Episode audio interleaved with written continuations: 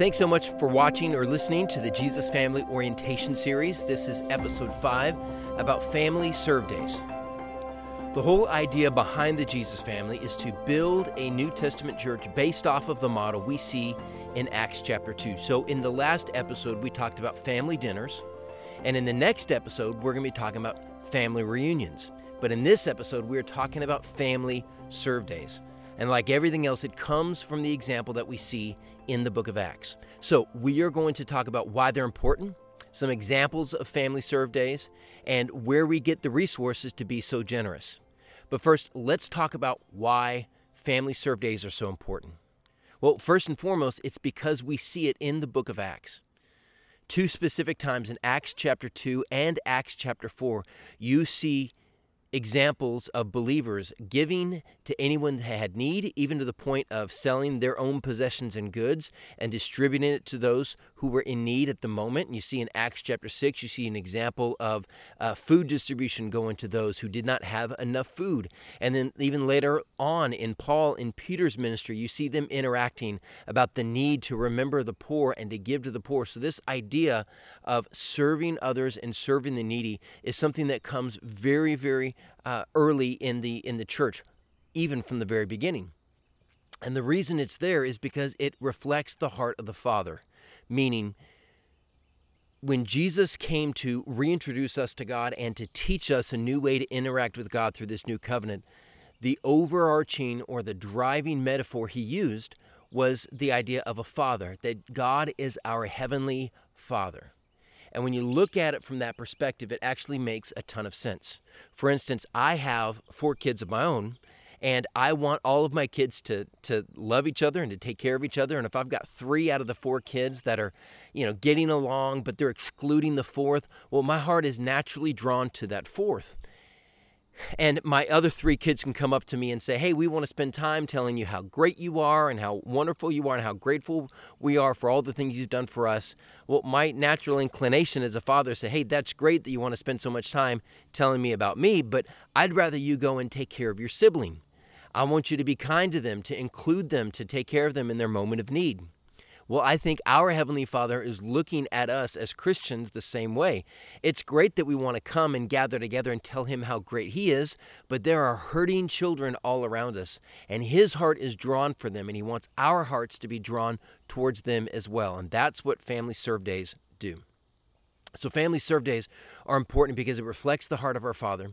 Family Serve Days are important uh, because they grow us and they grow us together you will find a whole new level of your maturity and your growth in faith in your relationship with Jesus when your faith moves past just sitting and learning more truths that you kind of input into your head.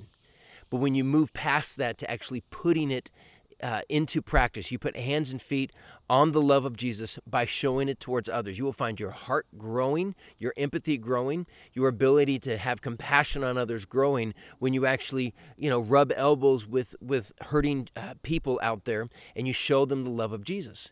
And in the same way, your faith will grow together as a Jesus family when you serve. The whole idea of fellowship in the New Testament, it has this idea of common interests and unity and commonality together, but it also has this idea of sacrifice and service. And so the illustration I use is like it's a sweaty huddle on the football field.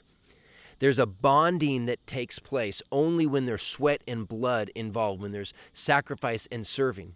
So you will find a, a new level of closeness with your Jesus family members when you serve alongside them. So it's important in that aspect as well. And family serve days are important is because it convinces the unconvinced. Lord knows there are enough bumper stickers and business cards and t shirts telling the world that Jesus loves them.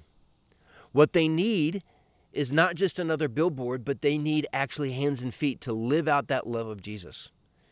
When you see in the book of Acts, all these skeptics gathering around to hear the disciples. It always happened because something happened. In Acts chapter 2 is because the disciples were speaking in other languages. In Acts chapter 3, a crowd gathers because Peter and John healed a person who had been uh, paralyzed and lame. And when we serve others, something happens and people are going to take notice. Now, a good question might be okay, well, when we serve others, is that going to you know, rise to the level of, of signs and wonders and miracles? Well, we'll circle back to that. But family serve days are incredibly important. Next, I want to talk about some examples of family serve days. And this is where it gets fun because there's no one right way to serve others. Some examples might include finding someone in your community who uh, needs some help financially. And so you might buy them groceries or you might help with a utility bill um, because you know their story and you know that they need some help. James, the half brother of Jesus, told the earliest church that, hey, religion that God our Father accepts as pure and faultless as this to take care of orphans and widows in their distress. So maybe it's finding children in need, or maybe there's someone, a shut in, who lives at the edge of town and, and maybe she needs help with some yard work, or she needs her gutters replaced, or something that you can do to, to bless them. So there are a lot of different ways that you can serve and bless others. It's finding someone in your community with a need and then meeting that need. And the goal behind Family Serve Days is not just to pick up trash on the side of the road or to organize a food pantry or, or a clothes closet, even though those are noble things. We, many times when we serve, we like to stay anonymous. But what we want to try and do is we want to try to actually interact with others, soul to soul. So do something, find a way to serve in a way that directly impacts someone and they know that you're impacting them so that you can bless them, but more importantly, that they can bless you through the relationship and through the gratitude and maybe through some conversations about faith in Jesus that comes up out of your ability to serve them. And so that's one of the reasons why the size of a Jesus family is, is perfect for serving others. If you got a church of 100 people, you can't shove them all into a small, you know, apartment to, to take care of something in that apartment to do something around the house. But you can take a family, Jesus family of eight people or 10 people, and you can bless a single household and so Jesus Family Serve Days are eh, designed for you to bless an individual or an individual family. Now, it doesn't have to be every single month. It could be twice a month. It could be every other month. It doesn't have to be the same day every month. It doesn't have to be every other Thursday.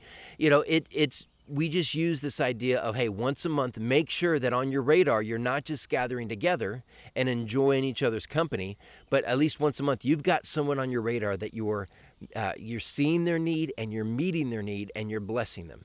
So that leads to another great question Where do we find them? How do we find people that God wants us to serve? Well, the easiest way is through your Jesus family. Who do you know? Who's in your circle of, of influence that you know that, that has a need that you can meet? A critical part of your Jesus family dinners is to pray.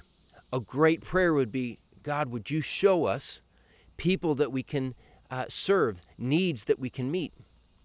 This whole idea of being led by the Spirit is what will lead you and who will lead you to those in need. When we're led by the Holy Spirit, don't be surprised when the Spirit always tends to lead us towards people on the margins, people who are hurting, people who need to, uh, to see and experience the love of Jesus. So pray and then watch and see who God brings into your, into your life that you can meet. And that's what it means to be led by the Spirit as you ask Him to lead you to those in need. Now, let's circle back to this whole idea of miracles. Because it may not seem when you're paying somebody's light bill, or you're buying somebody's grocery, or you're mowing someone's lawn, or you're helping someone out in some way, it might not seem like a miracle to you. But something important to remember is that miracles are always in the eye of the beholder. Here's what I mean by that if you took someone from the 1800s and you brought them to today and you showed them a smartphone, they would think that's a miracle.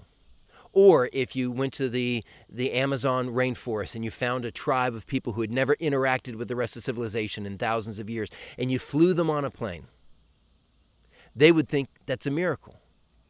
But today, we think of that as commonplace because we're used to it. So, miracles are always in the eye of the beholder. So, you blessing and serving someone may not seem like a miracle to you, but you never know how it's going to be interpreted by those that are being blessed and being served. There have been numerous times in ministry that I've experienced this where I was reaching out to somebody or I was, you know, trying to do something nice and kind and for me it was just trying to do the right thing, trying to do what pastors are supposed to do. But for them they interpreted as pastor, you didn't know how you know low I was, or I, I just prayed that God would send me somebody, and 10 minutes later you called. And for me, it might not have been a miracle, but for them it was interpreted as a miracle. So as we serve and as we bless and we just show the love of Jesus in a tangible way towards others, don't be surprised when signs and wonders and miracles start to happen. And that's when people's lives can be transformed, when our message is backed up with, uh, with action and with God doing what only God can do. So, last question I want to talk about Family Serve Days is where do we get the resources to be so generous? Well, that's the ingenious part of the Jesus family. It's you. There's not some big fund out there that you can tap into to get someone else's money to be generous. This is designed for you with your resources in your Jesus family to be generous towards others. We've said it that way from the beginning a lot of times in a typical church setup, a certain percentage has to go towards overhead. You have to pay for the buildings, you have to pay for the staff, and then hopefully there's a good uh, portion left over to be generous and bless others.